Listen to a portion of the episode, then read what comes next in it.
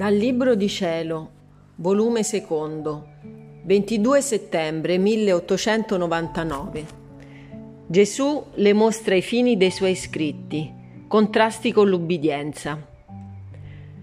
Sentendomi un chiodo fitto nel cuore per le parole dette ieri dal dolce Gesù, essendo egli sempre benigno con questa miserabile peccatrice, per sollevare le mie pene è venuto e tutto compatendomi mi ha detto Figlia mia, non volere più affliggerti. Sappi che tutto ciò che ti faccio scrivere, o sulle virtù, o sotto qualche similitudine, non è altro che un farti dipingere te stessa e a quale perfezione ho fatto giungere l'anima tua. Oh Dio, che gran ripugnanza provo nel descrivere queste parole, perché non parmi vero quello che dice. Mi sento che non capisco ancora che cosa sia virtù e perfezione, ma l'ubbidienza così vuole, ed è meglio crepare che avere a che fare con lei. Molto più perché ha due facce. Se si fa come lei dice, prende l'aspetto di signora e ti accarezza come amica fedelissima.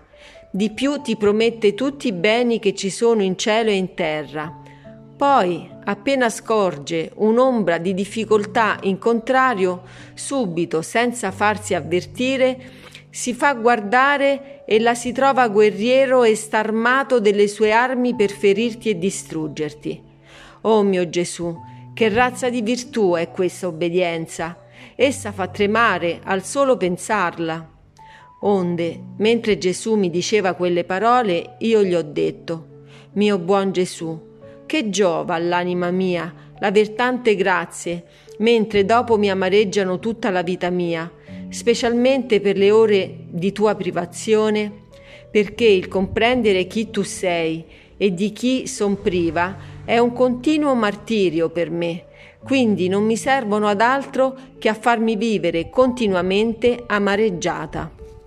Ed egli ha soggiunto, quando una persona ha gustato il dolce d'un cibo e poi è costretta a prendere l'amaro, per toglierle quell'amarezza si accresce al doppio il desiderio di gustare il dolce. E questo giova molto a quella persona, perché se gustasse sempre il dolce senza gustare mai l'amaro, non ne terrebbe gran conto del dolce.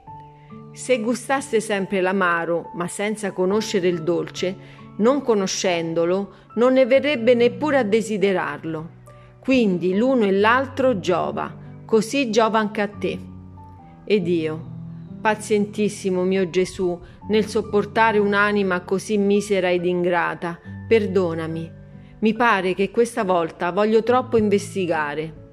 E Gesù, non ti turbare, sono io stesso che muovo le difficoltà nel tuo interno per avere occasione di conversare con te ed insieme per ammaestrarti in tutto.